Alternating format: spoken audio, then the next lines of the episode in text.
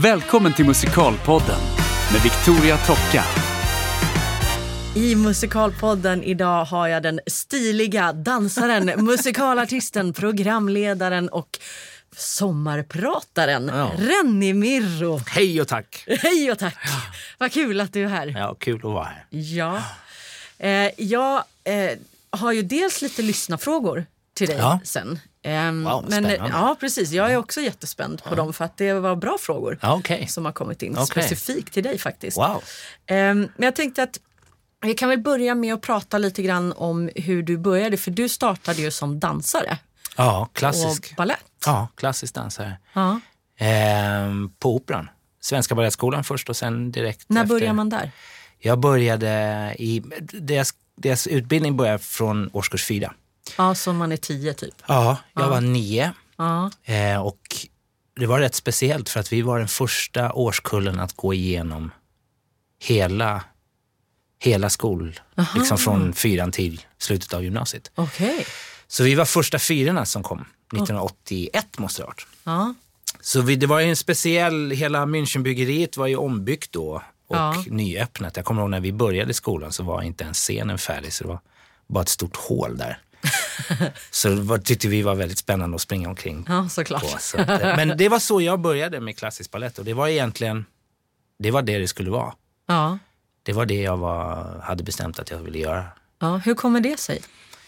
Eh, mest på grund av att eh, Mest på grund av att jag hamnade i en så pass bra klass. Det var ju en speciell tid då. Men varför sökte du från början? Ja, alltså, har nej, du det- alltid velat hålla på med... nej, men verkligen det inte. känns ju inte så här Nej, helt... gud nej. Så här, jag var fotboll och gymnastik var mina två, Ah, okej. två grejer. Men jag hade enorma problem att sitta still i skolan. kan du inte tänka dig? Nej. Enorma problem. Och jag hade, men däremot, jag hade en fantastisk lärare. Jag gick på lilla AF, en fantastisk lärare som hette Inge Gerd som var i nära kontakt med min mamma för att de skulle försöka lösa hur, hur de skulle kunna få bukt med att jag inte störde hela skolan. För det var liksom bara inte min klass jag störde utan det var verkligen hela skolan. och jag var inte elak eller något sånt där, det var bara att jag kunde inte sitta still. Nej. Och hon läste en dag om att Svenska Balettskolan skulle starta och det var liksom första gången en dansskola skulle ligga på schemat. Och det kände hon, det här är perfekt. Och hon Ja. hade väldigt rätt. För att det, det förändrade rätt mycket för mig. Även fast jag hade svårt att sitta still sen så fick jag i alla fall utlopp för hela Ja. det här fysiska. Ja, jag fattar. Så det tog över helt. Ja. Jag slutade med fotboll och jag slutade med gymnastik och eh, den här klassen som jag hamnade i, det vart liksom hela mitt liv. Ja. Och då var ju inte, jag hade aldrig valt ballett. Jag, om jag tittar tillbaka på det, om jag visste om vad ballett var då, så hade jag nog inte valt det. Nej. För att eh, det är inte lätt. Nej, Det är gud. ingen lätt grej och det är ett ganska svårt liv som och då kom jag ändå i en, i en, en generation som ändå hade relativt enkelt att få jobb. Speciellt som kille då. Ja.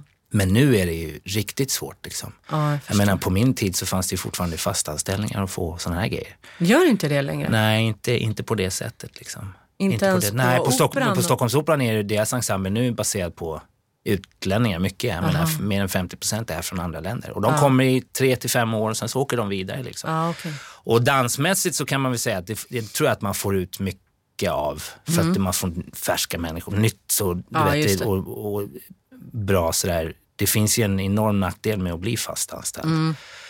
Eh, tycker jag. jag så att, eh, men det var en annan tid. Men så, det var liksom inget klart överhuvudtaget att varför jag skulle syssla med det. Men jag hamnade så bra. Ja. Och det, det passade mig så bra. Hela skolan och att dansa, att uttrycka mig. Det föll sig rätt naturligt. Eh, och sen någon gång där vid nian, när det var dags att söka till gymnasiet, så sa de att det är ingen idé att gå här om ni inte verkligen vill bli det här. Nej.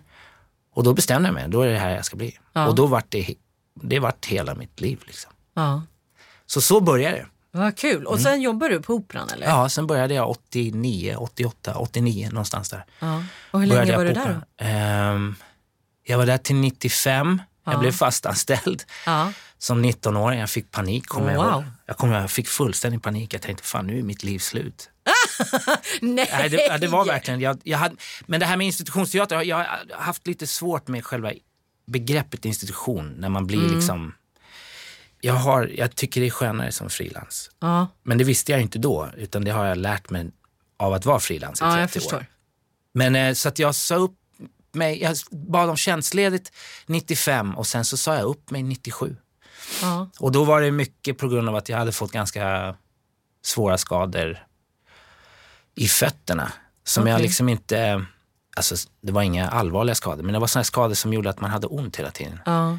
Och ehm, jag tröttnade, jag tappade liksom motivation. Och, Ja, Och som balettdansare specifikt, som dansare överlag, men som balettdansare specifikt, så man måste ligga i. Mm. Alltså mycket av det jobb som balettdansare gör, klassiska dansare, dansare, det, ligger, det är inte på scen, utan det är på sidan Allt om. andra. All träning, all repetition. Och, och om man inte tycker att det är kul, åtminstone halva varje dag, liksom, Ja. hälften av varje dag, så är det inte värt det, tycker jag. Nej.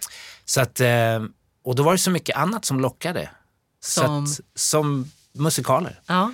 Jag hade, genom Lars Bettke hade jag fått chansen att, att hoppa in för Kalle Dial i Fame. Det var mitt första. Och det var första gången jag öppnade munnen överhuvudtaget. Och jag var helt, eh, jag var helt tagen av att kunna prata nog, Men sjunga då? nej, det, det reflekterar jag inte över. Jag tog inte ens in det. Jag tror att jag var för rädd för att Du bara- inse. Nej, men jag ignorerade det helt. Jag tänkte inte på det.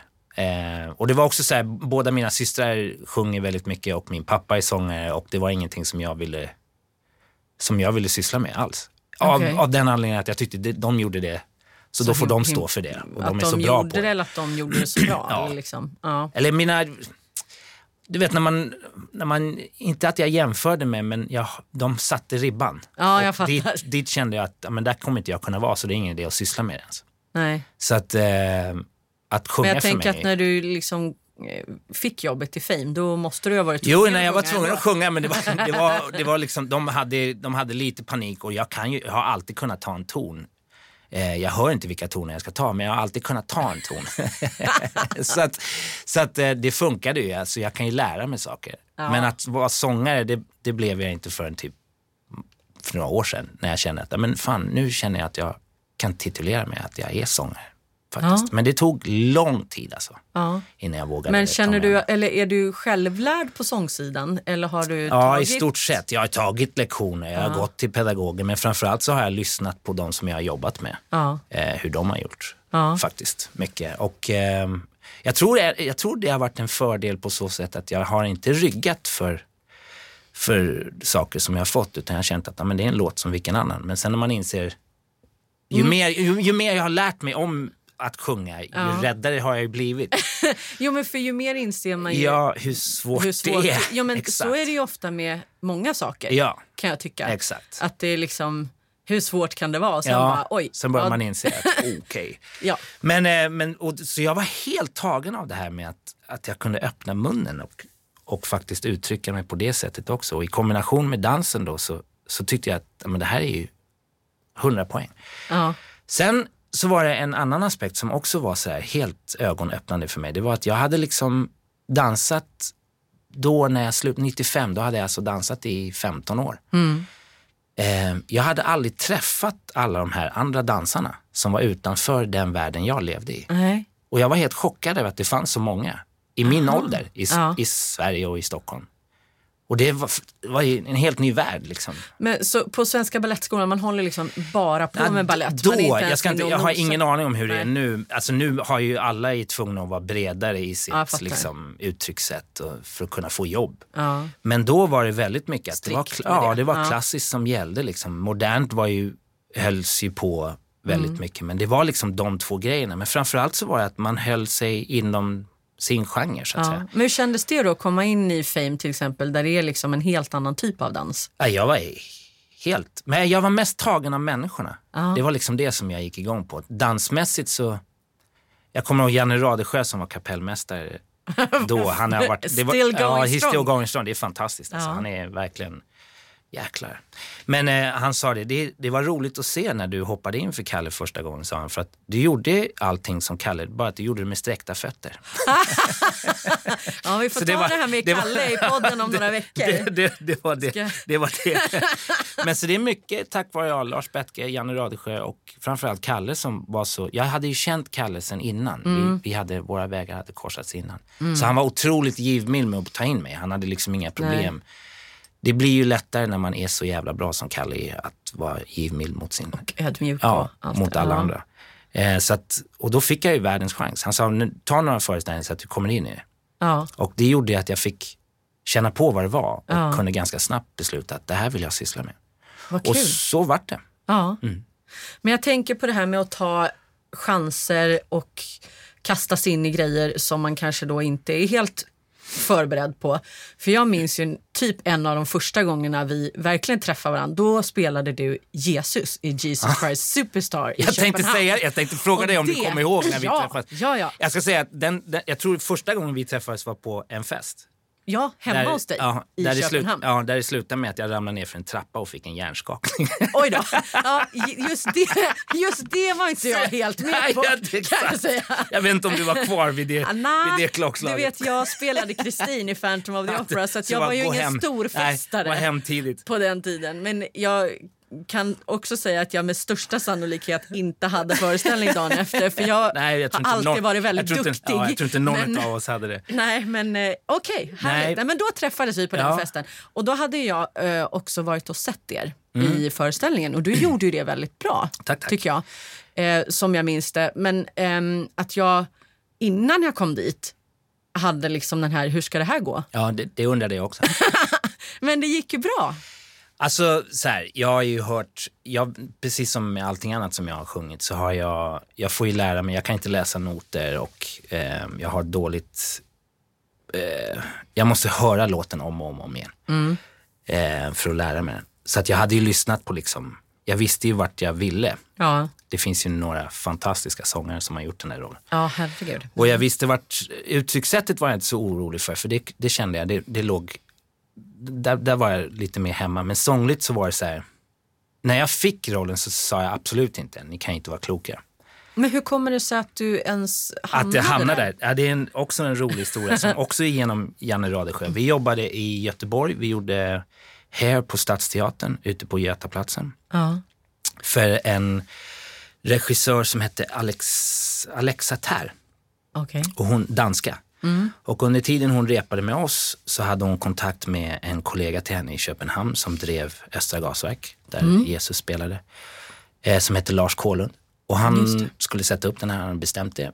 Eh, och skulle, hade bestämt att han ville göra den på engelska för att han tyckte inte översättningen funkade på danska.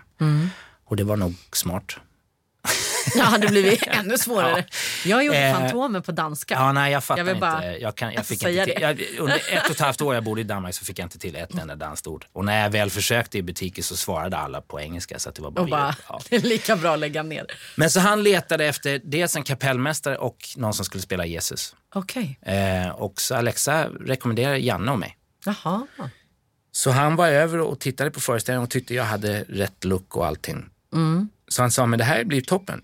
Och då skrattade jag bara och sa, nej, nej, nej, jag vet vad Jesus Christ Superstar kräver och det har inte jag, jag är ledsen.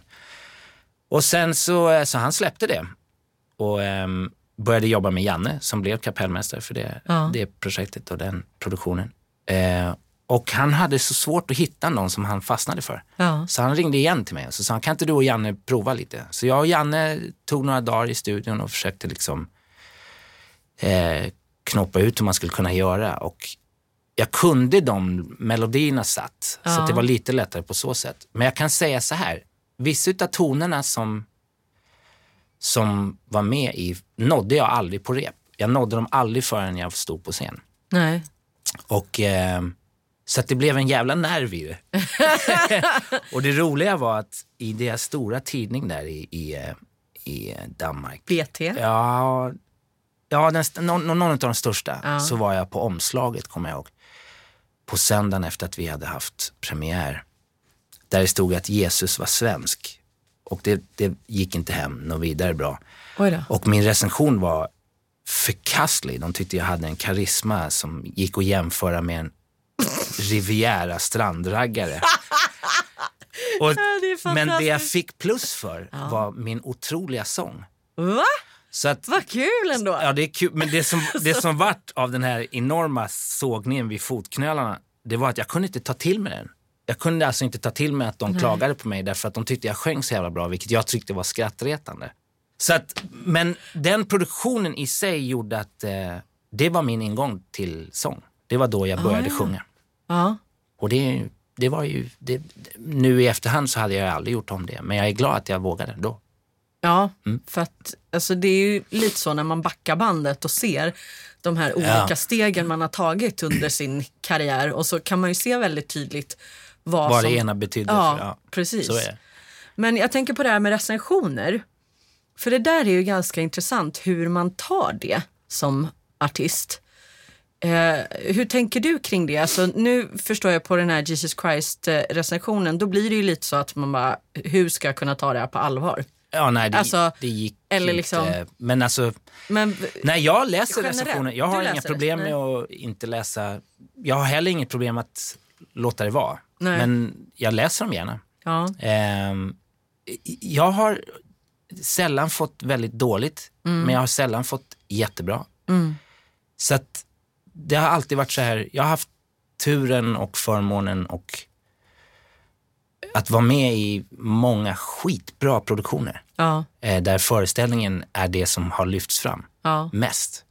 Sen har jag haft nöjet att få stå bredvid folk som har blivit väldigt uppskrivna. ja, Varit med om när deras liksom genombrott sker.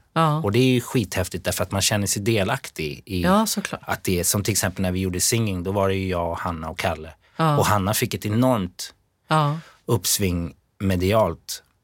Och det var ju skitballt att känna att vi stod på vardera sida om henne Ja. och liksom eh, backade upp.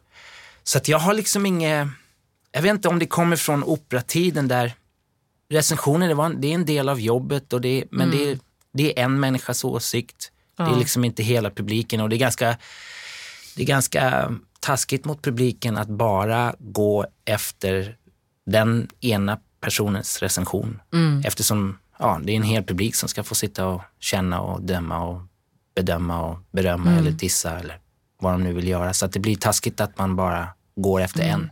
en. Men det är klart att en bra recension ger ju en, en dag efter premiären mycket lättare än en dålig. ja så är det. Mm. Så är det. Absolut. Att, men jag, har ingen, det, jag ser det som en del utav det. Jag tycker jag har lärt mig av de dåliga recensionerna. Jag kan tycka, jag är nästan hellre ordentligt nedskriven än ingenting alls. Ja, Så att man Då åtminstone man- har märkt att man har varit där. ja. eller hur? Ehm, ehm, men det är klart att en bra recension gör ju livet mycket lättare. Det är jobbigt när man kommer in på scen och man tror att alla har, du vet man är helt uppe i sin egen värld och sitt egna huvud och får för sig att alla har läst den här Recensionen recensionen och tycker att man är dålig, liksom. man, det är jobbigt. Ja. Det finns en, det finns en, en hemsk anekdot om urpremiären på Cabaret här i Sverige på 60-talet på Maximteatern där. Han som gjorde eh, konferencieren Ja, var tydligen den enda som fick dålig recension. okej. Och de kommer in dagen efter och ska göra dubbla och är väldigt trötta från gårdagens premiärfirande. Och han kom ner som konferencier i, i Willkommen ner för en spiraltrappa och går fram till scenen längst fram på scenkanten där. Ja, Och så är det paus i musiken. Man sitter ju väldigt nära, man står Ja. ju väldigt nära ma- på, på ja. Maximteatern. Mm. Jag har Och så hör han där. två, ja, okej. Och så hör, man, hör han två kvinnor längst fram som säger, nej, han är inte bra. Åh nej! Då är det jobbigt att ta sig an, Nej, ta vad sig an resten av föreställningen. Åh, Lite bakis och trött och bara, Nej, åh, det är typ det värsta. alltså. Men, eh, Åh, jag men får det liksom så ja, man får, stressexem. Ja, ja. Men, eh, men, nej, men jag, alltså, jag tycker man ska göra det bästa av en dålig recension och man ska ta lättvindigt på en bra. Så försöker jag förhålla mig. Ja, det är ju trots allt ett jobb vi Ja, gör. det är det. Och så länge man går ut och gör sitt Ja. bästa så känner jag att då, Ja. då gör man sitt jobb. Ja. Och sen kommer alla tycka Som de vill. en massa saker ändå. Liksom. Så är det. Ja, precis. Men efter Köpenhamn så kom du igång mer med sången. Men jag menar, jag upplever ju dig som en av ganska få i Sverige som är så här riktigt triple threat som gör liksom alla tre grejerna och gör det väldigt bra. Vad, vad tycker du själv liksom är roligast? Eller är det kombinationen liksom av alltihopa? Som är, Eh, roligast är att stå på scen ja, eh, för mig. Ehm, det, jag, jag har alltid haft ett enormt... ehm, jag trodde alltid förut att det var ett behov av liksom en, någon slags bekräftelsegrej. Men den stora grejen för mig har varit att man, jag blir närvarande. Ja. Och den, den grejen har jag haft svårt med eh, till, i, utanför eh, när jag varit yngre. Så att då, då blev scenen det stället där det förankrades. Liksom. Så det var, där det, det var där det verkligen landade. Sen så tycker jag, alltså, jag är ju dansare och det är där min, det är där min trygghet och min grund har legat. Liksom. Ja. Och det är ofta det jag tar till när jag känner mig osäker på saker och ting. Då börjar jag röra mig. Ja. Ehm, men numera så, nu när, när dansen liksom långsamt börjar försvinna ur min kropp på det sätt att det håller på att görs om till någonting annat Ja. med, i och med ålder. Så, eh, så tycker jag att det är otroligt häftigt att utmana mig själv till exempel att stå still en låt. Med, liksom bara försöka stå stilla Ja. och sjunga. Ja. Eh, det går sådär. Men eh, det, det, det, det, jag tycker ju det är skithäftigt när man ser till exempel ja, Tommy Körberg, när han bara sitter eller bara står och Ja. kan leverera och man känner någonting. Fast han liksom inte egentligen visar någonting fysiskt utan det är bara hans toner och orden. Och det tycker jag är häftigt med folk som klarar av det. Jag är inte alls där riktigt än. Men jag tror att det är mycket för att jag inte riktigt litar på det andra helt än. Så det blir väldigt fysiskt. Ja. Men det är nog där min, om jag nu ska prata om mig själv på det sättet, det är väl där min, min styrka har varit. Att jag får till fysiken i det kanske. Ja. Ja, jag vet inte. Det är svårt att prata om sig själv så. Jag vet inte, men det är, så jag, jag, det är där jag känner mig bekväm. Ja. Eh, en eh, lyssnarfråga som vi har fått som jag tycker är ett spännande det ehm, eh, handlar om stepp. Och att steppdansen verkar ha fått någon typ av renässans. Kan du hålla med om det? Och finns det, hon frågar också om det finns en modern stepp. Alltså, ehm, steppen, ja jag tycker den har kommit tillbaka. Både, både utomlands men också här har den fått lite mer plats. Den behöver mycket mer plats för att det är en otrolig, eh, det är, en, det är ett otroligt sätt att dansa. Ja. Man är liksom sitt egna instrument vilket är fantastiskt. Liksom. Jag kan så lite om det därför att det jag kan steppmässigt det är om jag lär mig en koreografi. Om du sätter på musik så har jag väldigt svårt att börja sätta igång och steppa. Ja. Eh, och det är det jag anser att man måste kunna för att kunna steppa. Ja, alltså okej. att någon som man kan... Så där som verkligen bara kan så bli ett man- instrument ja, med sin kropp. Liksom. Mm. Jag måste nästan lära mig någonting för att det ska bli bra. Jag kan, det kan se ut som att jag vet vad jag håller på med men det, det är bara för att jag, you ja, det är bara för att jag är man bra på att härma. Och bra på att dansa och röra Ja, dig. Så att, men, men, ja. men, men, ehm, och modern step, det finns det ju. Jag menar om man kollar i staterna med start till exempel när det började komma tillbaka där på 90-talet, slutet av 90, mitten på 90 med Savion Glover bland annat. När han drog igång med Bring in the noise, bring in the funk. Och, då kom det ju med den här gatusteppen. ja. Och de är ju, de är ju, det är otroligt liksom. Och så fort som allting annat, när, när, när tekniken suddas ut och det övergår till att man uttrycker någonting. Det är då det blir häftigt. Man kollar på breakdansarna nu till exempel, när de har börjat dansa. Eh, och inte bara köra konsterna liksom. Då blir det ju ja, en helt annan nivå som är liksom svårslaget. Och det är samma med steppen känner jag. Ja. Men det finns ju några riktigt bra, vi börjar ju få bra steppare här. Och Sverige har ju egentligen alltid varit på kartan mycket ja, på grund av den här dansfestivalen och, som de har i Häringe varje sommar. Ja, vad är det för något? Ja, De har otroligt två, tre veckors seminarier där de bjuder in folk och under alla år, under lång tid alltså, så har det här pågått och de största i världen har kommit dit Wow. och steppat och gett klasser. Och, och det är Lindy Hop och det är stepp och det är hela den genren. Ah, liksom, ja. men den, den pågår fortfarande den dansfestivalen och eh, När på året brukar den vara? på Om det- somrarna. på jag, vet inte, somrarna. ja, jag tror att det är lite olika datum som det är. Men, eh, Ja. Man får helt enkelt googla, Googla det, det, om man är intresserad. Ja. Men för att jag tänker att alltså, du har ju också gjort ganska mycket av de här klassiska dansmusikalerna, typ Singin' in the Rain Mm. och nu ganska nyligen On the Town på Spira.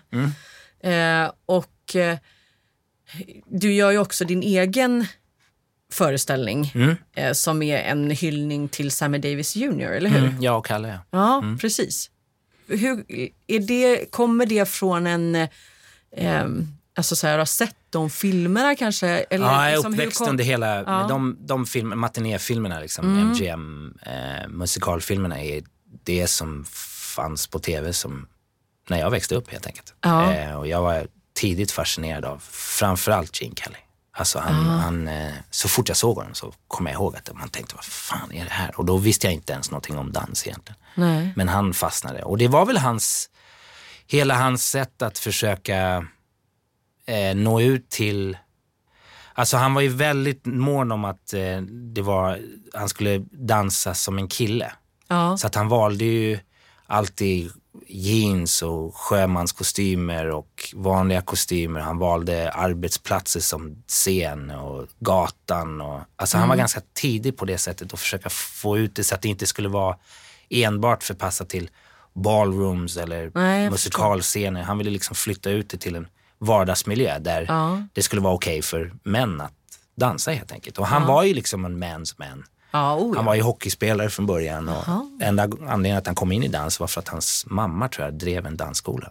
Okej. Eh, så att, och de- den grejen, den fastnade jag för, för det var mer ett uttryckssätt snarare än att dansa för mig.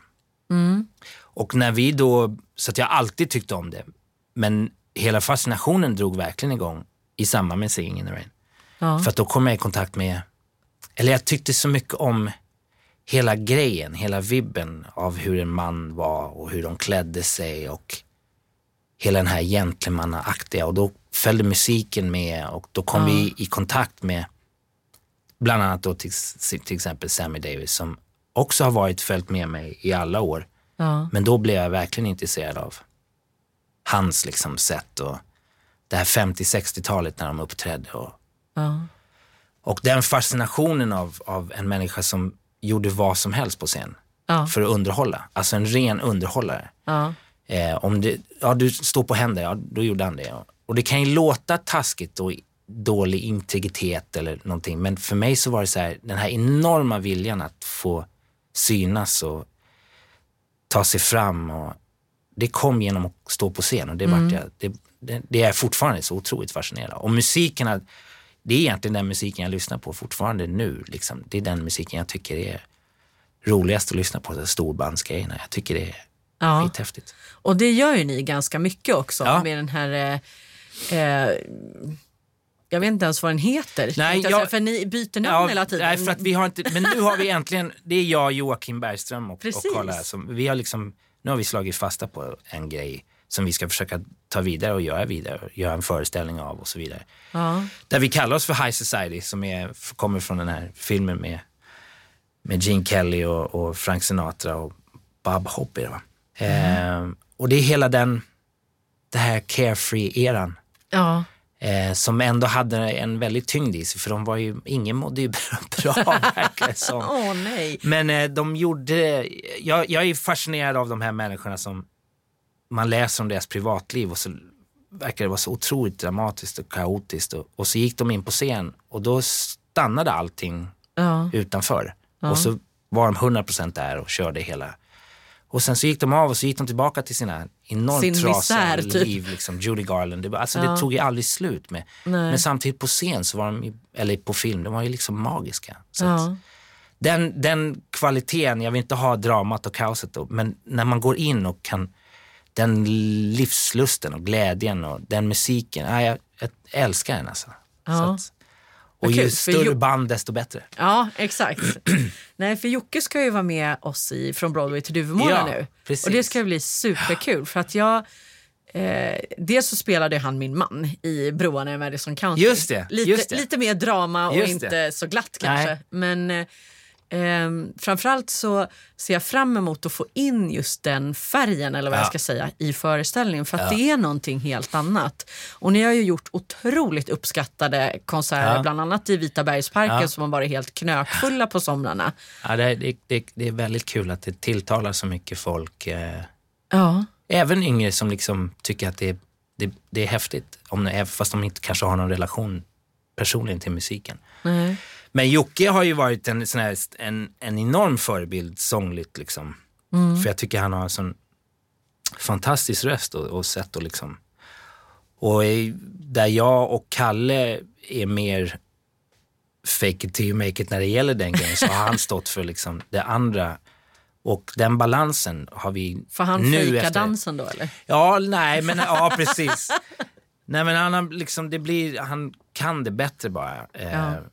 Det är hans enorma talang att kunna sjunga de här låtarna. Och tillsammans nu efter, nu har vi hållit på i länge. Vi startade i någonting som på Berns i aftondans där vi ville att folk skulle kunna få komma tillbaka och dansa på Berns till. Så det gjorde vi för, ja jag vet inte, 2006, 7, 8 någon gång. Jag vet inte. Ja. Så nu har vi jobbat så länge och nu har vi liksom hittat, tagit av varandra. Och nu börjar vi komma ihop oss ordentligt. Så nu ska vi göra en föreställning. Gud vad kul. Mm. Men det tänker jag också på, för du är ju också en sån människa som tar tag i mycket egna projekt och Mm. gör mycket olika saker. Har det liksom kommit, eh, eller var kommer det ifrån? Hur kommer det sig att du... Ehm, Jag är bara intresserad Ja. för att jag har ju min... Ja, precis. Ja. Du gör ju, nej, men alltså, finns inte de jobb som man vill ha så får man väl skapa det själv.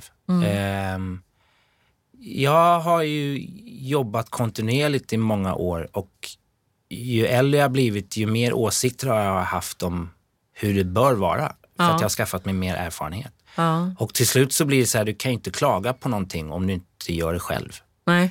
tycker jag. Alltså är, till slut så har man så mycket, eller jag har haft så mycket åsikter om hur det bör göras. Så till slut känner jag, "Nej, nu får jag börja göra det själv. Liksom. Ja. Eh, för annars så vet jag inte vad det är pratar om på något sätt. Nej. Men jag kan tycka att det där är också en väldigt bra poäng därför att jag tror att många artister skulle må bra av att producera någonting själva oavsett om det är ett stort eller litet Ja, projekt visst. men bara för att få liksom eh, en större förståelse och insikt i hur mycket det är som Runt krävs runt Ja. omkring och vad det är som händer. För att det är precis som du säger, det är ganska lätt att sitta och gnälla över Ja. grejer. Och liksom, För det är ju inte, alltså jag säger det mycket nu därför att jag verkligen står på båda sidorna Ja. ganska ofta. Ehm, och är ganska ny som producent. Och det är otroligt mycket Ja. som eh, ska göras och funka. Och det är liksom, ibland känns det som att någon har hällt ut ett det är så här 10 000 bitars pussel och man bara ah, okej. inte. Ja, och så ska jag liksom samtidigt lära mig alla texter och sjunga och vara en härlig kollega Ja. också. Och det är så här, och man bara Ja, herregud. Men samtidigt så är jag så otroligt glad för möjligheten att kunna göra båda Ja. grejerna därför att jag tror att jag blir en bättre producent för att jag också är artist och Ja. har den förståelsen. Och vice versa. Och vice versa. Nej men alltså som det är nu om man kollar i skivindustrin liksom. Mm.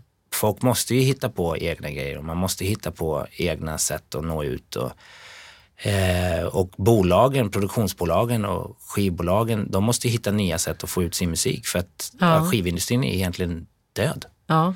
Så att det funkar inte på samma sätt. Men och, alltså, en av de stora fördelarna eh, är väl att då har intresset vänt sig till själva liveuppträdanden igen. har gått tillbaka. precis. Liksom, att det, det, det är där man får ut sin musik, att man uppträder med den och kommer ut med den. Och då är det ju häftigt när folk får sitta och spåna fram idéer. Ja. Sen för mig har det varit jävligt viktigt att inse att man får ta ner sin ambitionsnivå. Man börjar hur högt man vill. Men Ja. sen så måste man inse att man får ta ner den. Och sen så när man har kokat ner det till det absolut lägsta man kan tänka sig. Så är det så häftigt när det blir någonting bra utav det. Eh, och då, då är det ju, är man ju tillbaka vid essensen av det man vill göra. Och vad som egentligen är det som går fram och går ut. Liksom. Det är inte fyrverkerier alltid och glitter och enorma ljusriggar utan det blir ju själva låten eller den som framför låten eller det som sägs i låten eller dansas eller som ja, blir det viktiga. precis.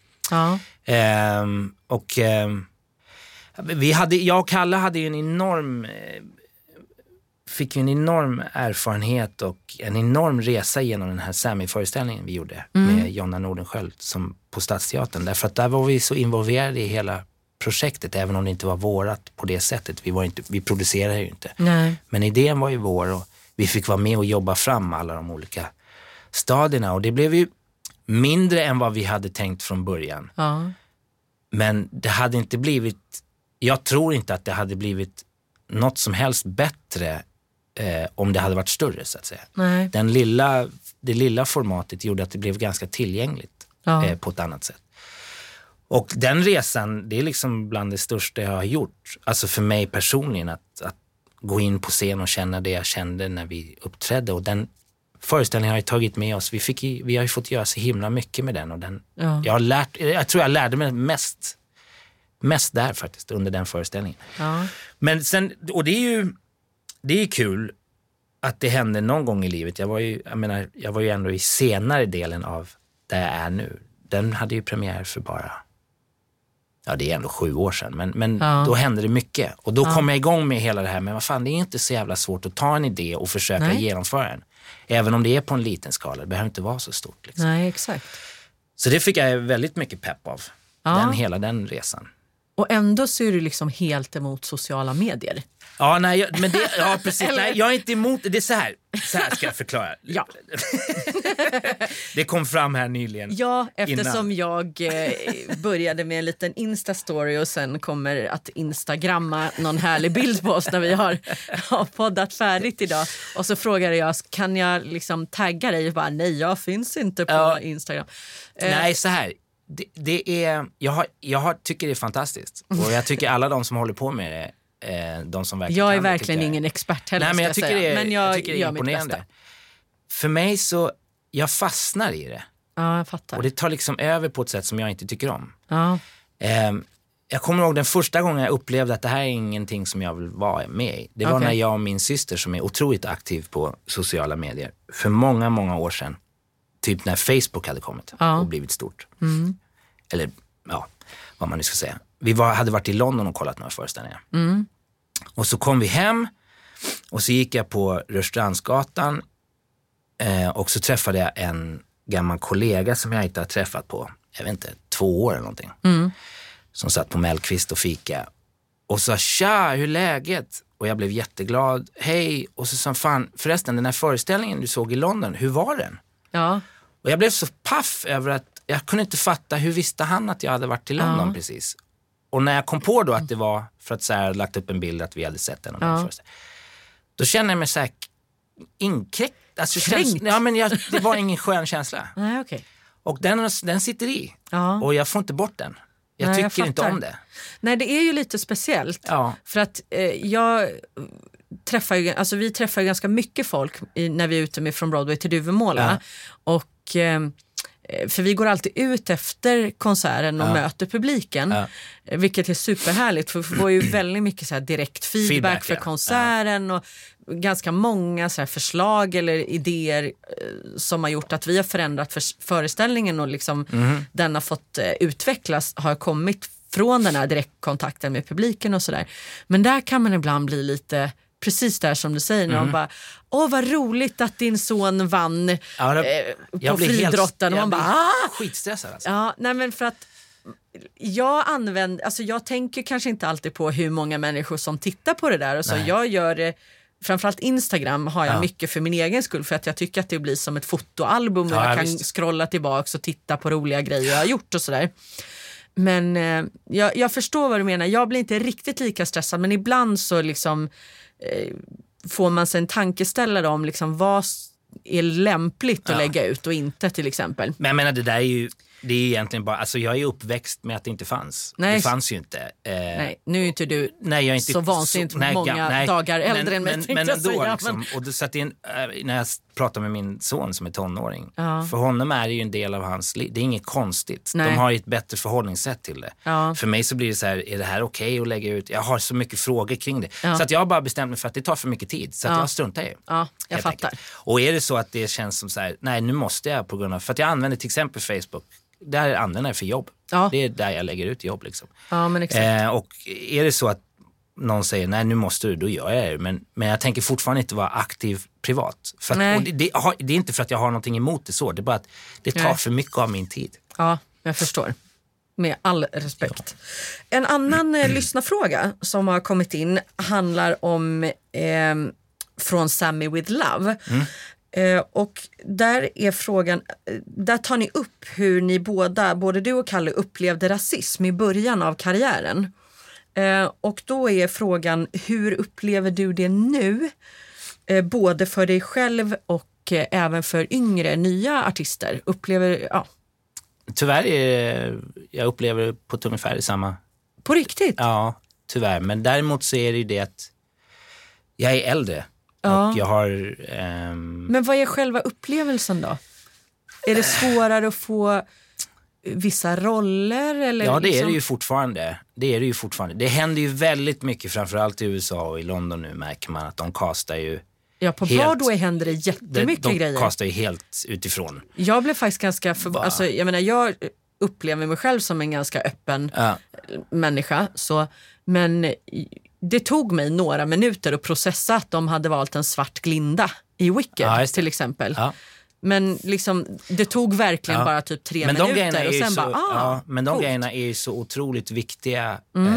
eh, att det blir. Därför att om vi då med våran hudfärg inte ser någon annan i alla de här grejerna, Mm. eh, då blir det svårt att föreställa sig sig själv i den positionen. Så att jag menar, det är inget konstigt att till exempel basket i USA är you know, African American prominently. Mm. Därför att det är de som har spelat det och det är de som har synts. Så därför för en yngre att se det, då har det blivit en naturlig väg att gå. Ja. Så att ju, det, det är samma sak som när, när vi nu jobbar för en jämställd eh, samhälle här där vi behöver kvinnliga i alla poster. Ja. Därför att tjejer måste kunna få se att de finns. Ja. För annars så kommer det inte komma någon förändring. Nej. Men så tyvärr så upplever jag, jag får inte, som tonåring så provocerade jag fram mycket situationer för att jag var väldigt osäker på det. Eh, det händer ju inte nu för att jag provocerar ju inte. Nej. Om jag känner att den här människorna eller människan har en viss åsikt, för det, jag har någon slags, vi har nog alla det som har varit med om något sånt. Man har en radar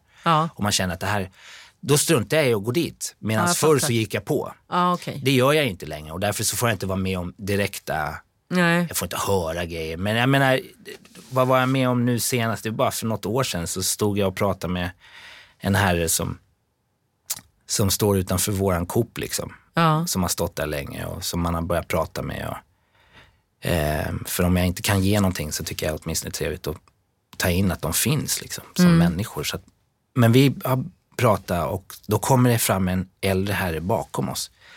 Och så skriker han att man måste faktiskt inte stå och tigga, man kan skaffa ett jobb.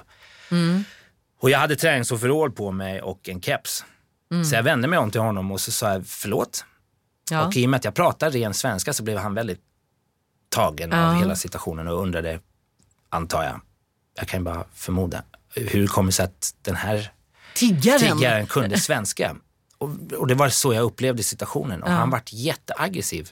Varpå jag exploderade och blev skitförbannad och då inser jag att det hade inte hänt mig Nej. hade jag, om jag inte hade sett ut som jag gör. Han Nej. tog det för givet att jag Ja, jag förstår. liksom, och, eh, det, och, och det var en ganska stor tankeställare för mig själv därför att det var så här, jag fick fundera på vad det blev, vad, vad jag blev mest förbannad över. Var det att han tog mig för givet att jag var en tiggare? Eller var jag blev förbannad över att han uttryckte så här Ja. över, överlag. Mm. Så jag var tvungen att reda ut det hos mig själv. Men som sagt, jag ger mig inte in i de diskussionerna Nej, på det fattar. sättet. Och dessutom så, inom det jag jobbar med så har jag kommit så pass långt så att när jag kommer in så vet folk att det är det jag gör. Men förut när jag var tvungen att presentera mig att det här är det jag gör så, så vart det svårare. Jag har ju skapat mig en det identitet klart. genom mitt jobb och då är det Ja. lättare att bli... Men det är ju fortfarande så att, jag menar, jag menar, jag kommer ihåg första gången jag var med i en tv-serie där jag okommenterat skulle vara, alltså jag var med okommenterat. Min ut, mitt utseende var inte kommenterat. Nej.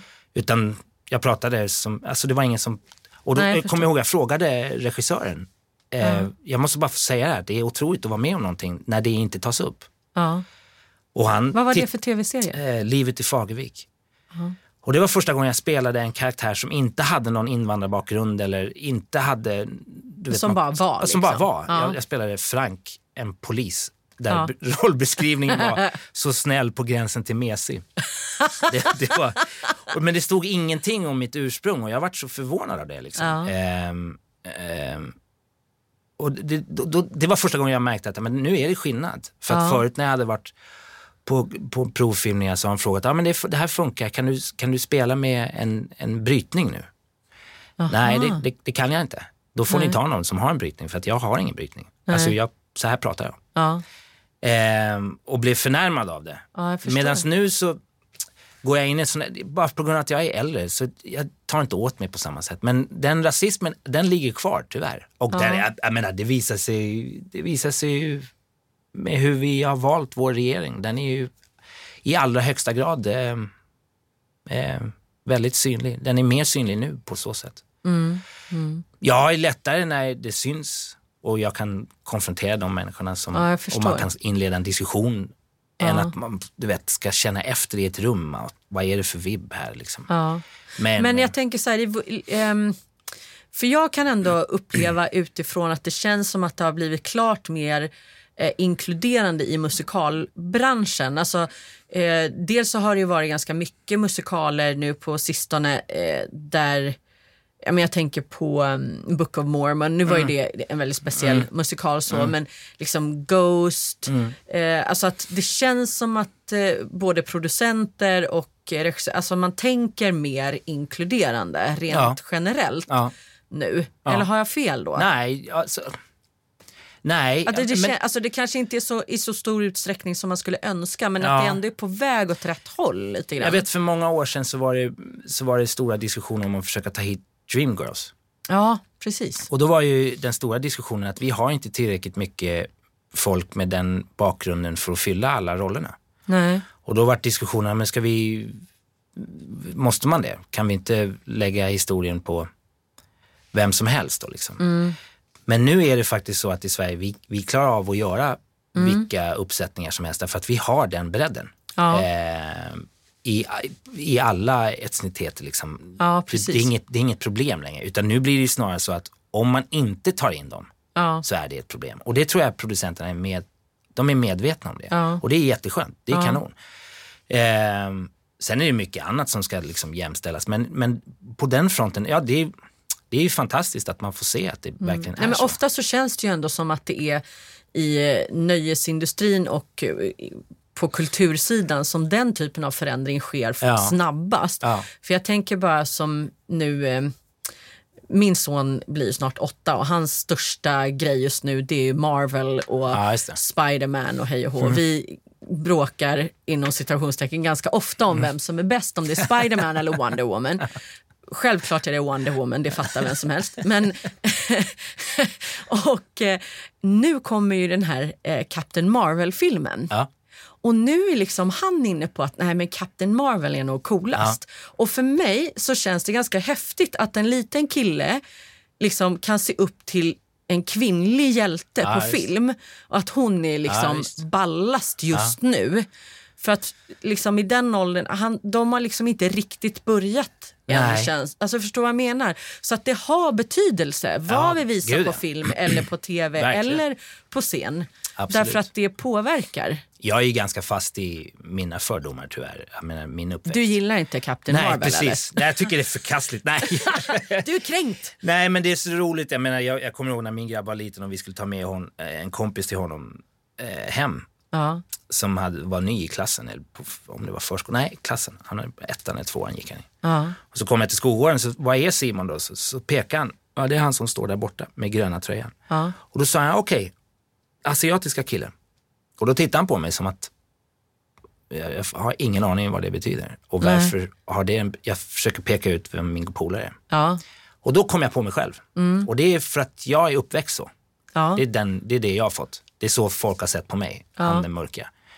Ehm, Men där, vänta, nu måste jag bara intressant. Mm. räcka upp handen här. Men är det fel? För jag menar, jag kanske, alltså, Nej, det är inte fel. Det är bara att det, fick mig, det gav Ja. mig en tankeställare hur långt en yngre generation ja, har att kommit. de ser inte De ens ser eller inte på det sättet. Och de, för för mig är nej, det bara precis. ett sätt att förklara vem jag Ja, menar. ja visst. Jag Nej, nej, men ingen- det, nej, nej, det är inget, det är inget, det är bara intressant hur, Ja. och ju mer han kan ha så genom Ja, ja. livet, desto bättre. Därför att Såklart. det är ju hela det här skämtet om, eller den här äh, tankevurpan som alla gör när man, vad, hur gick den här historien med kvinnliga läkaren? Jag kommer Jag inte ihåg, det var om någon blir skadad och så kommer in och så hur kan den bli opererad? Och då, hela svaret är i alla fall att läkaren, kirurgen är en kvinna. Ja. Vilket ingen tänker på att en kirurg kan vara kvinna. Nej. Nu för tiden är det inget konstigt. Nej. Men när jag växte upp, då var det fortfarande, inte att det var konstigt, men det fanns Väldigt inte. ovanligt Det var väldigt ovanligt. Ja. Och nu märker man att den grejen håller på att ändra sig. Eller piloten eller- kontra, Exakt. eh, Och min son har inte så. Nej, Han ser precis. inte så. Nej. Och det är fantastiskt. På så sätt så märker man att det är en skillnad. Ja. Så att, Men eh, förra sommaren, då fick ju du sommarprata Mm. i P1. Eh, ett sommarprat som på många sätt fick ganska mycket uppmärksamhet. Mm. Eh, och eh, en av de största grejerna, för mig i alla fall, det var ju att du är den första som har sjungit live och Mm. gjort din egen grej. Sen var det ju mycket annat också. Men vill du berätta lite grann om hur du kom... Jag liksom, vågade inte göra det annars. På riktigt? Ja, nej, jag, Var det för att det kändes som att det var mer liksom... en miljö där jag känner igen mig. Ja, ja, ja. Och då var det naturligare för mig att stå och prata om mig själv. Och jag kommer ihåg att jag pratade med Henrik Jonsson som var producent och så, så sa jag, jag har massor med idéer om vad man skulle kunna prata om Ja. som skulle vara kul. Och han, han tittade väldigt snällt på mig och så sa han, jo det är ju kanon, men så här är det. Det hade kanske funkat om du hade hetat Lill-Babs eller Magnus Uggla som alla vet om det är. Ja. Du måste presentera dig, för att för den breda publiken är du inte känd på det sättet. Nej. Och då blev jag så här, "Ah, fan, det, vet jag inte om jag pallar liksom. Nej. Ehm, och då kom jag på det här, men vad händer om vi gör det som en konsert där mellanpratarna är själva praten? För då tror jag att jag känner mig mer bekväm. Och som tur är så tyckte Sveriges Radio att det lät som en rolig idé. Ja. Ehm, det var fantastiskt att få göra. Alltså det var en enorm upplevelse att göra hela den grejen. Ehm, jag hade ju massa nedslag i mitt liv som jag ville ta upp. Jag visste inte vad som skulle vara med eller inte vara med. Eh, Men under sommarens gång, medan jag skrev och lyssnade på de andra, så kände jag att saker och ting började falla på plats. Och efter mycket bollande med Henrik och min andra kompanjon Filip Adam, och så, så, liksom, så kändes det som att det här är bekvämt, det här känns tryggt, det här kan jag öppna upp för alla möjliga grejer som, Ja. som har hänt i mitt liv. Så det, var, det blev en, eh, en riktigt rolig grej. Jag är inte först med att sjunga live, för det, det är Nej, några okej. som har gjort. Henrik Dorsin bland annat skrev ju egna Aha. låtar. De- Den, den kan jag jag rekommendera. så den, efter. den, Ja. den är grym, den är fantastisk. Men däremot så var det live för publik har aldrig gjorts. Liksom. Och de fick ju in massor med så här, vad fan, det här känns ju jättekonstigt att han ska stå och göra det här. Men i det stora hela så var det bara positivt, så det var ju härligt. Ja. Mm. Och sen så fick du nu väldigt nyligen leda Grammisgalan. Ja, det var helt spejsat. Vad hände? Ja, det var Alltså- helt spejsat. Men det tror jag kom mycket från, Från från, sommarpratet. sommarpratet. tror jag. Att de fick, kände att men vänta, det här skulle kunna vara intressant. Och han, han kan ju föra sig liksom live. Eh, men det var första gången också, sommarpratet var första gången jag verkligen gjorde någonting för en så pass stor publik. Mm. Eh, musikalscenen, även om den är väldigt stor här i Sverige, är eh, man, Man är ju begränsad. man är ju begränsad till ja, man når ut till. det. Eh, så att det här var första gången. Och så, så att när den frågan kom, det var väldigt roligt. Producenten, en av producenterna, eller producenten Ulrika Örn, hon tog möte med mig och sa att hon ville träffas angående Grammyskalan. Så ja, absolut. Och jag har ju gjort massor med Melodifestivalen och varit tävlingsproducent där. Så att jag trodde Ah, att det ja. handlade om att, att hjälpa artister och sånt där. För det har jag gjort massor förut. Så att vi möttes och hon visade mig allting hur de ville att det skulle se ut. Och, och jag tyckte var toppen för att de ville ha hela smoking och lite 50-60-tals Vegas-stuk på hela. Ja, jag fattar. Och det tyckte jag, men det är, det är kanon. Underbart. Och sen undrar vi om eh, du vill vara programledare. Och då satt jag bara och stirrade på henne. Förlåt? Va? What? Eh, och för det är någonting som jag aldrig har gjort förut. Eh, det var skitkul. Det var, jag- det var länge sedan jag varit så nervös, men det var väldigt roligt. Och tillsammans med Daniel Ja, Hallberg. Hallberg. Ja. Och det var ju- Daniel känner jag sedan han var liten. Okej, vad eh, roligt. Nej, men det ja, var mycket speciellt. därför att det blev, det var för mig så var det mycket på grund av honom som man kände så här, men det här funkar. För att jag är inte, jag har inte, jag är inte rolig på det sättet. eh, utan med, med honom så hittade vi så tydliga roller att jag Ja, kunde vara fattar. straight man, lite äldre, mognare medan han kunde vara lite yngre och driva med saker och ting på ett annat sätt. Liksom. Ja, jag fattar. Så det, var, det, var, ja, det var klockrent, det var jättekul. Det var en fantastisk erfarenhet och en rolig kväll att få vara med om. Och, och det var kul, samma sak där, det var härligt att höra. Hela galan fick ett, ett, ett, ett sån bra respons. Och det är ju, återigen, när man är med i ett sammanhang som är bra så är det ju kul. Ja, självklart. Vad kommer härnäst? Hur ser framtiden ut? Vad, eh, både, tänker jag, närmaste projekten men kanske också så drömmar och önskningar för framtiden. För du har gjort ganska mycket olika saker och är väldigt bred. Så vad, vad Ja, eh, just nu är är lite så här mellanperiod, vilket är mm, lite skrämmande men bra. Ja. I och med att jag känner ju att mina Snart börjar det bli liksom taskigt mot publiken dansmässigt om jag ska fortsätta. Ja. Men det var roligt nu när vi var i Jönköping och körde On the Town. Så det var fantastiskt kul att få jobba med Roine Söderlund igen och, och verkligen få dansa ut. Men det var vissa föreställningar där jag kände att liksom, Det börjar bli min, tungt ja, eller? min ansats är liksom större än vad själva hoppet blir. Ja. Och då, då börjar jag känna så här, vad fan. Men eh, så att, och, så jag har ingen större produktion nu framöver. Vi jobbar som sagt, jag, Jocke och Kalle på våran Ja. föreställning. Eh, som vi hoppas få, och få igång, krogshow-föreställning. Och, eh, men det ger mig också tillfälle att eh, försöka rikta in mig mer på skådespeleriet, vilket jag är väldigt sugen på. ja, vad kul. Och eh, känner att det är, där, det är där jag vill. Jag vill fortsätta stå på scen, Ja. men jag skulle vilja göra det med mer talroller. Ja. Så att det, det är det jag ska... Och det är bra att... Då? Eller drömroll, är det någonting som Nej, jag har ingen har kvar? drömroll, men det är mer så här... Det, ja, alltså jag har ju några så här musikalgrejer som jag... Alltså, Spelar man på taket är en sån här grej som jag ska göra. Ja. Det ligger långt fram känns ja. det som ändå. Ja, nu finns det ju bra smink, men, nej, men den ska Ja. jag göra framöver. Ja. Det har jag bestämt. Eh, för att jag, jag, det är en sån här, jag såg den när jag var yngre. Och Ja. Jag skulle vilja vara med i ytterligare en uppsättning av Jesus Christ Superstar i något sätt, på något sätt. ja. Eh, eh, och sen så vill jag göra Du ger ju en... mig massa bra idéer som producent bra. Sen vill jag göra en sista dansmusikal. Ja. Eh, Något önskemål där? Nej, Inget specifikt nej inte som, jag har liksom, jag har några så idéer, Mm. eh, men det, det ja, jag vet inte. Så att, men det får vi se vart det hamnar. Ja. Men annars är det, jag, jag jobbar i, jag har ett eget bolag, produktionsbolag som jag, där vi driver en liten teater på somrarna. Så det är det som ligger närmast Ja. under Liljeholmsbron ja, just det. på Tantosidan, på Hornstullsidan. Ja. Om man vill eh, kolla upp det, vart gör man det då? Då kan man gå in på teaternunderbron.se. Ja. Ser, så lite sociala medier Ja, så att precis. säga. Men den, jag sköter inte. Nej. Så eh, nej, Teatern under bron heter den och där håller vi på att jobba nu med nästa sommars pjäs som ska bli väldigt spännande. Det är alltid knepigt när man, ja, för att få ihop det ekonomiskt. Ja. Liksom. Och, eh, men vi, vi, vi är på god väg och jag ser väldigt mycket fram emot det. Och, eh, men annars är det ganska mycket ledig tid nu, vilket är skönt för att, ja, som sagt, jag har en tonåring, min son Samson och sen så har vi en liten tjej som är två och ett halvt. Så det är liksom Du har att mycket åt ändå. båda hållen. Ja, såklart. Så det är toppen. Så, så länge min plånbok orkar med det så är jag gärna hemma en del också. Men jag vill skådespela. Det är, det, det är, så, det, det är dit jag är på väg. Ja, jag förstår. Som jag bestämmer för. Stort lycka till och stort, stort tack för att du ville komma och Ja, prata men med mig i. Musikalpodden. Ja. Renny Miro. Tack så mycket. Musikalpodden med Victoria Tocka.